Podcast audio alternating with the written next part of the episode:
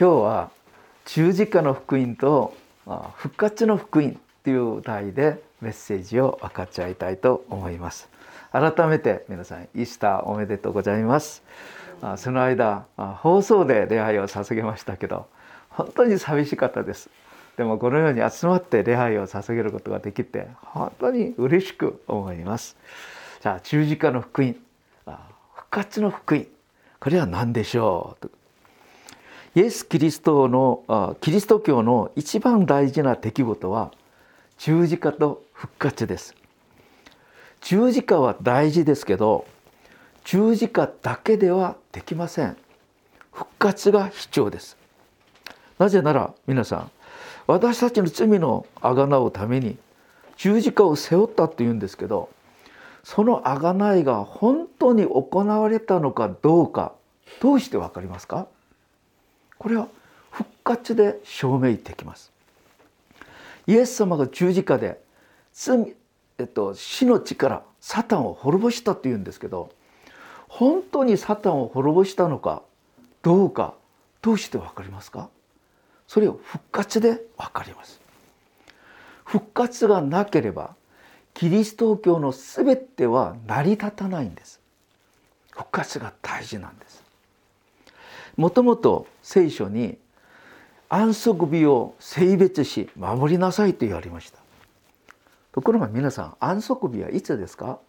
安息日は土曜日なんです。土曜日なのになぜ私たちプロテスタントだけは日曜日の朝礼拝を捧げますか？これはイエス・キリストが日曜日の朝復活なさったから。復活を記念するために私たちは復活の日の朝礼拝を捧げます。それほど復活が大事なんです。このように大事なイースター復活に対して私たちはイースターの礼拝ってしながら、まあ、お祝いしながらパーティーを開きながら簡単にそれを済ませてきたような反省論があります。ですから私たちは今度4月は復活がなぜ大事なのかそれに対して私たちが何回も分けて申し上げることによって深い理解を求めていきたいと思います。じゃあ復活書ということが聖書の中でどこですかこれは第一コリントの中古書なんです。第一コリントの中古書を今度何回に分けて皆さんと一緒に分かち合って復活の大事さを自分のものにしたいと思います。じゃあではまず1番です。まず使徒パウルがなぜコリント教会にイエス・キリストの復活を述べ伝えなければいけなかったのかそのことからまず考えていきましょう。コリント教会の開拓記事記録は使徒行伝18章の初めの部分に書かれてあります。じゃあコリント地域にパウロが行った時神様がパウロにこう言われました。使徒行伝18章9節から11節です。ある世のこと、主は幻の中でパウロにこう言われた。恐れるな、語り続けよう。黙っているな。私はあなたと共にいる。だからあなたを襲って危害を加えるものはない。この町には私の民が大勢いるからだ。ですからパウロはコリントで1年6ヶ月間とどまって人々に神様の御言葉を述べ伝えたということです。じゃあそれによってできた教会がコリント教会なんです。神様が初めは私があなたと共にいる。あなたに危害を加える人がいない。語り続けよう。パウロは神様の御臨在の中で力強くメッセージを語りました。それによって大勢の方々が信仰に入りましたのでその時の信仰は熱かったんです。素晴らしかったんです。しかしパウロがコリントを離れて他の地域に伝道に行ったところでコリント教会の信仰がだんだん変わってしまったんです。2節見ますとあなた方が信じたこのこと時代が無駄になってはいけないからっていうことです。どんな意味ですか？コリント教会の信徒たちの信仰が無駄になっているっていうことです。皆さん私たちの信仰も無駄になることもありますよ。無駄になるってことは信仰ということは名ばかりでその信仰が自分の生活に全く影響を及ぼさない状態。それを信仰が無駄だという言葉を聖書は使ってます。じゃあ彼たちの信仰が彼らたちの信仰が無駄になったこの結果どうなったんですか？コリント教会にはさまざまな問題がありました。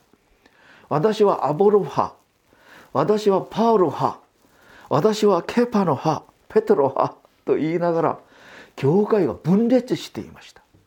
あ教会分裂している状態を見たら信仰が無駄になっていることだと考えていいでしょう。また信徒同士の間でみだらなことがありました。陰行の問題。また信徒同士あのトラブルがあってそれを教会の中で解決するリーダーがいなくいなかったので世の中の裁判所に訴えることもありました。恥ずかしいとパウロが言ったんですね。また空上に備えたものを食べていいか悪いか教理論争もありました。女性たちが礼拝に捧げる時何か頭にかぶかぶすべきかないか女性の服装に対してもそれの議論がありました。また結婚と家庭の中でさまざまな問題があってそのことも解決しなければいけなかった。また精霊の賜物は豊かに与えられたんですけどそれによって教会がまあもともと分乱になっている。賜物の乱入によって問題がありました。それから見ますとコリント教会は教会はあるんですけど教会の役目は全く役割をすることができない状態になっていました。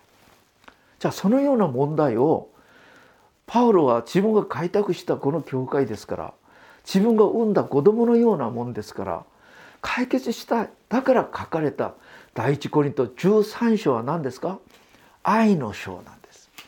愛を持ってお互いに愛し合いなさいと言って書かれたのは愛の書13章ですけどそれにも足りなかったんです。だったらどうすればいいのか。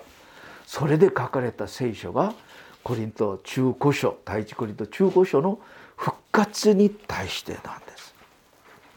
この世の中の人々は100年しか生けないこの世の中が全てだからだから世の中のことによって争ったり戦ったりする。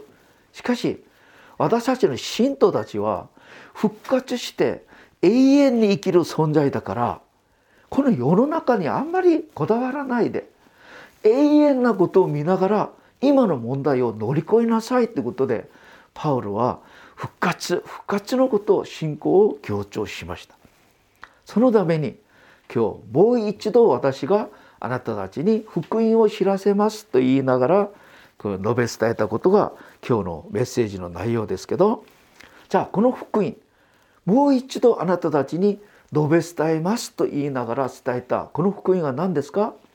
これがイエス・キリストの十字架の福音とイエス・キリストの復活の福音なのです。今日私たちもこのメッセージを通して十字架の福音をしっかり覚えましょう。また復活の福音の大事さもしっかり覚えましょう。じゃあでは十字架の福音とは何でしょうか？じゃあ皆さんこれを伝道のためにもぜひ覚えていただきたい。じゃあ十字架の福音を考える時に皆さん世の中のこの人間の根本的な問題は何ですか？経済ですか？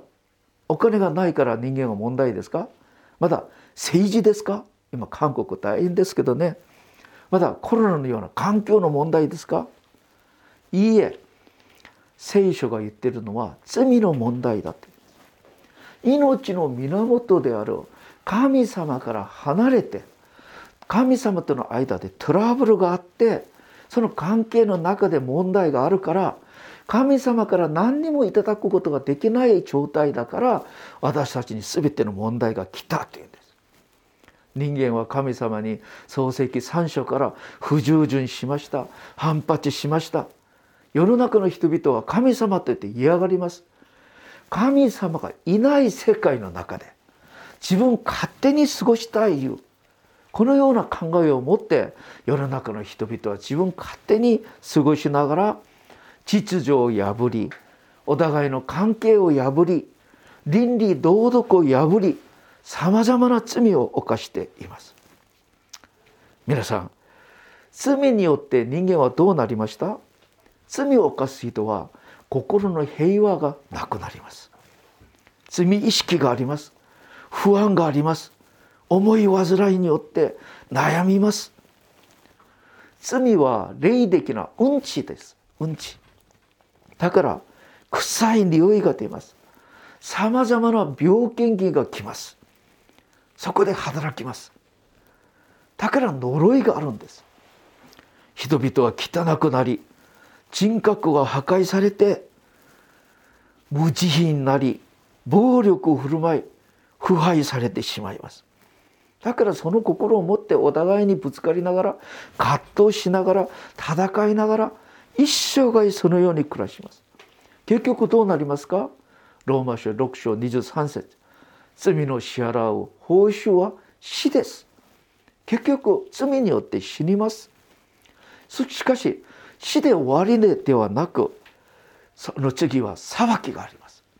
裁きによって永遠な刑罰である地獄に陥ってしまうんです。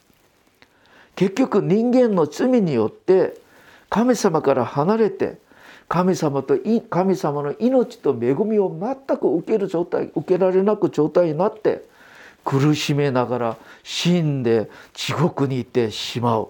これが罪の怖さなんです。皆さんこの罪の問題をどうすれば解決できますか？どうすればできますか？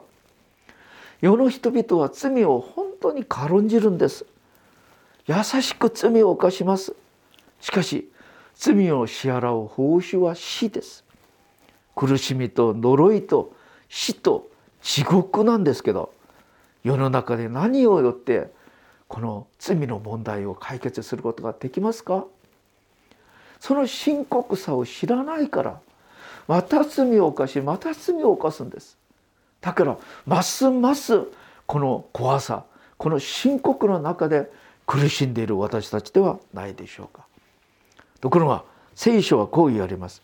ヘブライ書9章22節。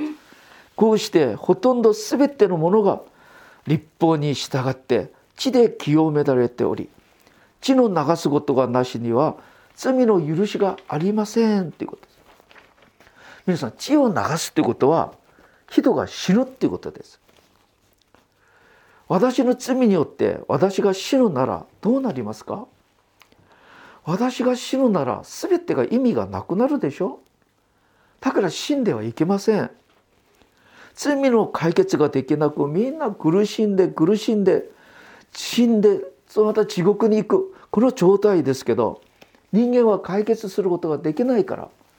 神様が私たちを憐れんでくださって私たちを救うためにイエス・キリストを送ってくださったんです。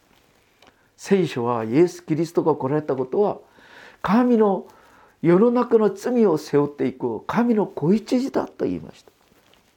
旧約聖書ではイスラエル民が自分の罪を許してもらって神様に出会うために羊を連れていて羊を殺してこの血を投げ巻きながら神様に礼拝として出たんです。そしてこの血をかけながら自分の罪を許してもらって神様に出会うことができたようにイエス・キリストが十字架で血を流して死んでくださったこのことによって私たちは神様との出会いができました。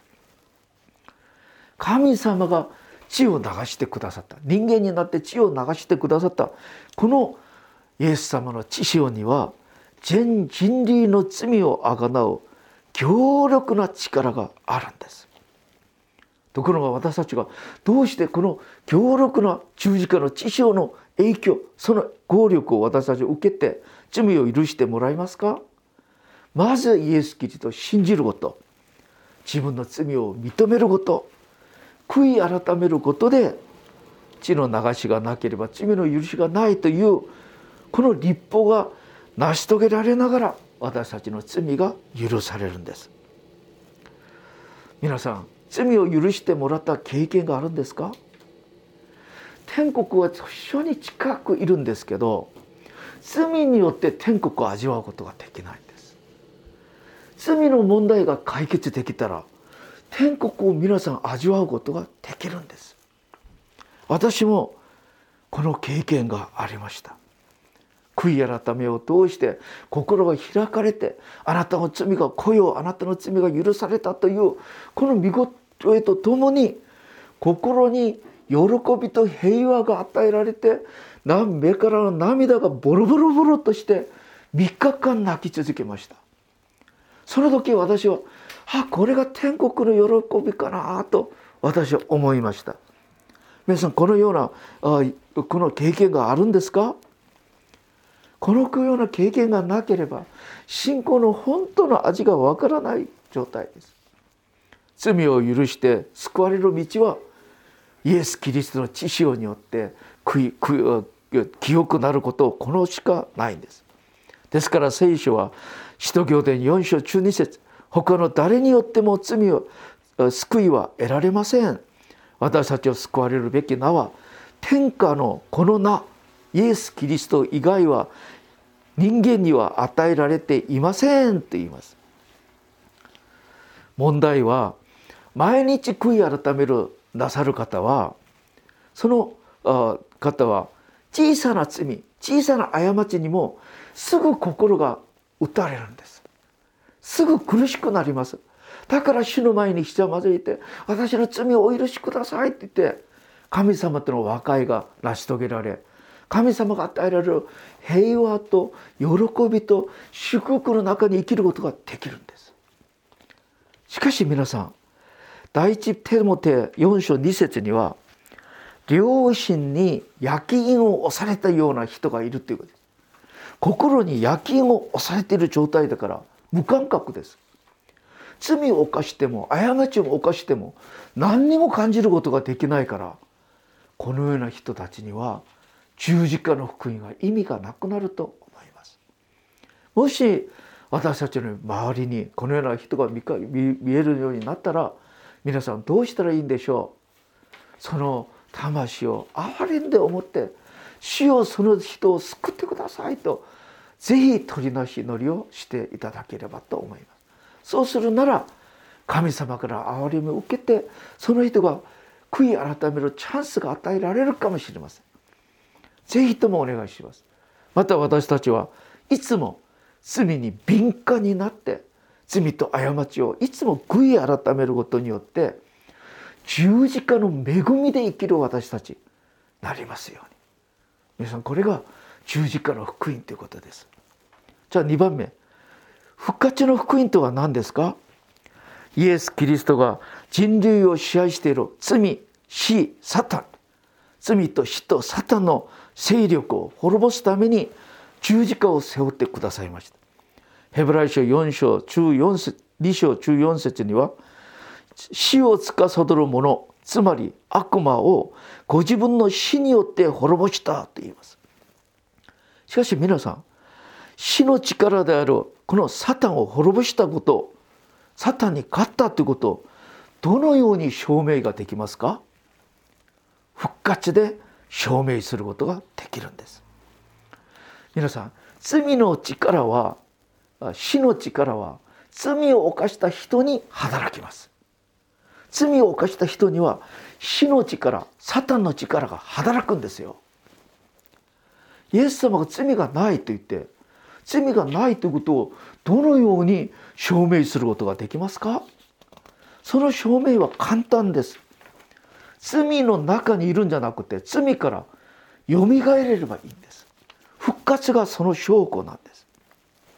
したがって人類を救う十字架の福音を証明するために大事なのは復活なんです。悪魔と死亡がどうすることもできない命の働き復活です。他の宗教がキリスト教を真似しようといろいろ頑張るんですけど真似できない一つがあります。それは何でしょう？命なんです。命は真似ができません。儀式形式は真似することができるんだけど命の力はその人を生かさなきゃいけないから生かすことができないできればそれはもう偽りでしょ。だから偽りじゃなく命があるよってことを見せてくださることは復活なんです。このような復活信仰を持っている人は恐れがありません。世の中で一番怖いのは何でしょう？これは恐れなんです。恐れ臆病の霊に取りつかれてる人なんです。臆病の霊に取りつかれたら皆さんが持っている才能皆さんが持っている素晴らしいことは少しでも発揮することはできません。怯えて何にもできなくなります。聖書で一番強調しているのは恐れるなこと。なぜでしょう？黙示録の21章8節には地獄に行く優先順位ナンバーワン誰ですか？恐れる人です臆病の人ですなぜ臆病の人が地獄に行くのか？悪魔は臆病の霊なんで臆病の霊にとらわれている人だからです。ですから第一ヨハネ4章18節には恐れには罰が伴うんだということです。しかしどんな人が恐れを勝ち抜くことができますか？神の霊が来て復活の信仰が与えられた人は恐れがありません。第二テモテ1章7節には神は臆病の霊ではなく力と愛と資料分別の霊を私たちに与えてくださった。聖霊様は力と愛と資料分別の霊なんです。ですから聖霊様は私たちに死んでも生きる。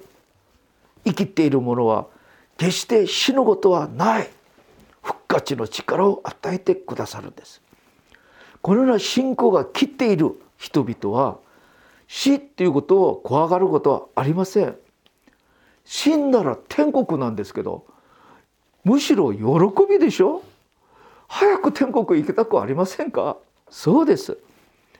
死を恐れる人は自分の霊がなんとなく地獄に行くんだってことを感じることではないでしょうか特に子供たちのため家族のために心配して不安になっていろいろ工夫工夫する方たちに主はこう言われます。第一ペトロ5章7節思い煩いは何にもかも神にお任せしなさい。神はあなた方のことを心にかけてくださるからです。心配はすべて任せなさい。神様があなたたちをケアしてくださるんじゃないかって言います。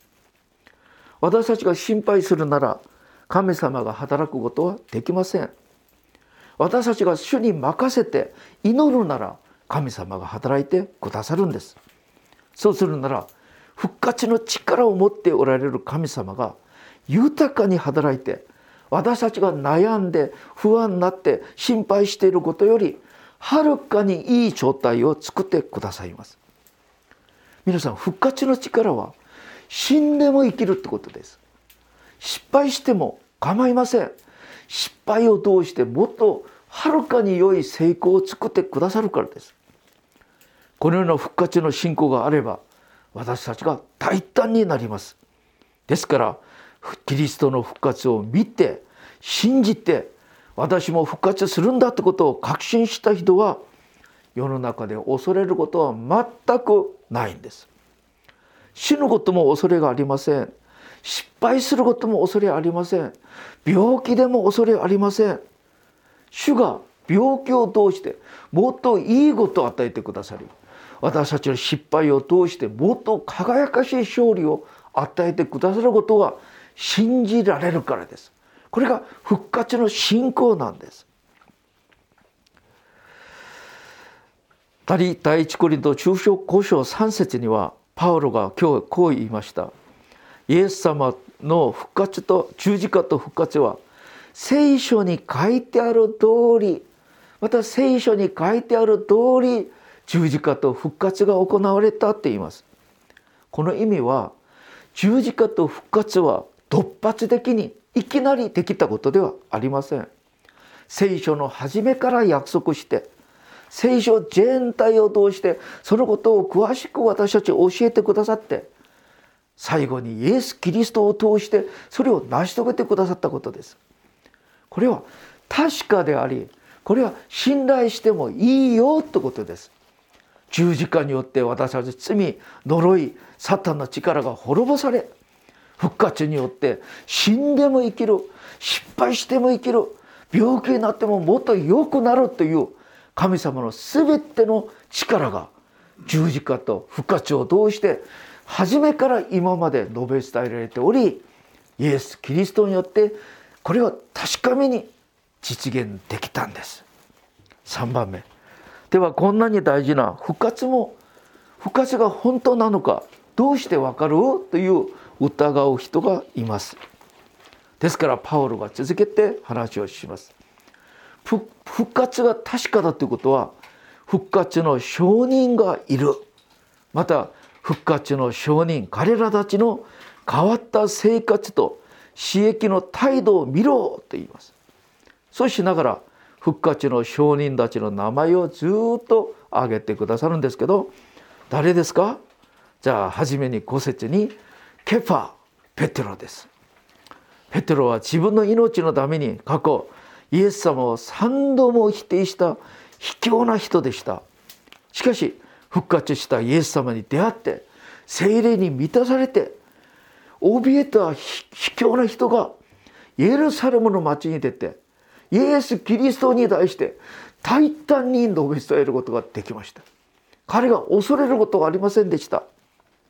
また中二弟子たちに現れ500人の人たちに現れまた疑い深いトマスに現れました復活なさったイエス様に出会った人たちはほとんど復活を述べ伝えながら殉教しましたなぜ死んでも永遠な天国があるよ恐れがなかったんですまたイエス様の弟ヤコブイエス様生きている時には信じませんでした。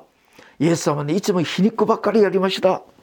しかしイエス様を復活なさってイエス様に出会ってからは完全に変わって初代教会の指導者としての働きをされました。またパウロです。一番一番ドラマティックに変わった人です。復活なさったイエス様に出会って目から鱗が落ちた後は迫害した彼がイエス様を一番熱心に述べ伝える最高の人になって立派に殉教しました。みんななぜこのようにしたんでしょう？イエス復活の栄光と希望と確信によって大胆に証人として立派に過ごしたんです。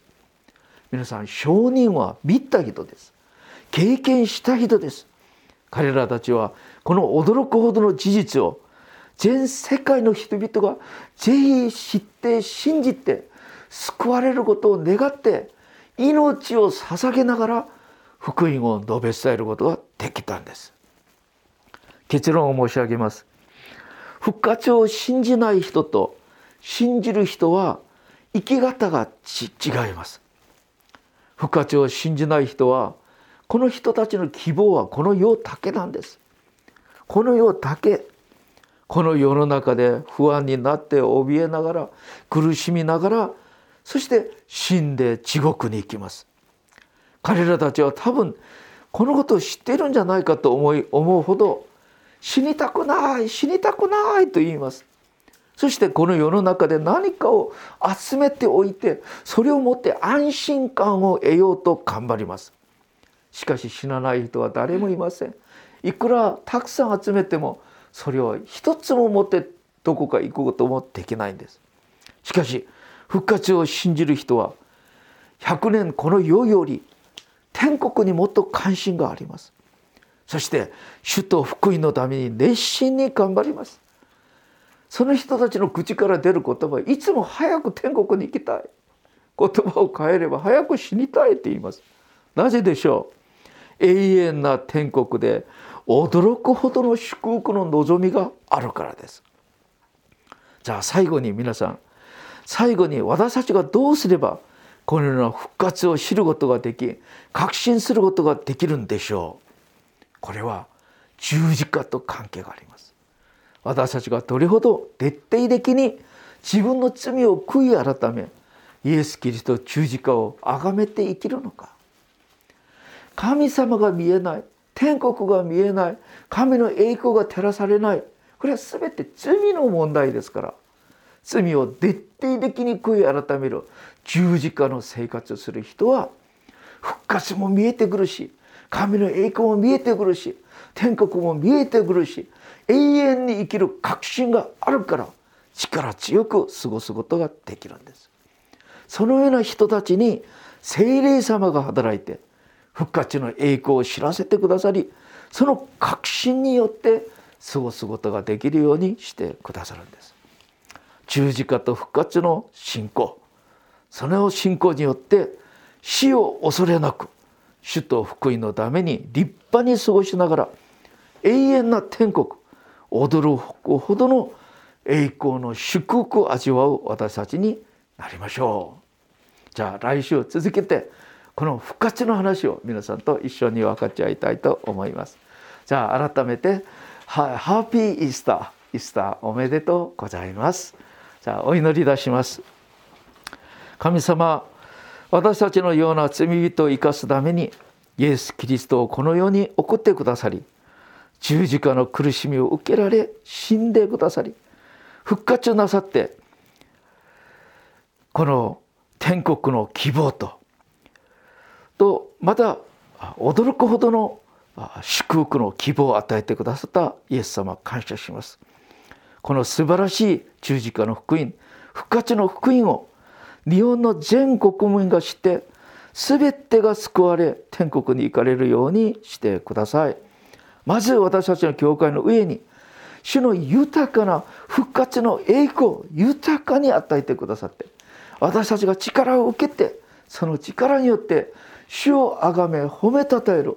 毎日毎日になりますように主を力を与えてください。イエス様の皆を通してお祈りいたします。アーメン。アメン。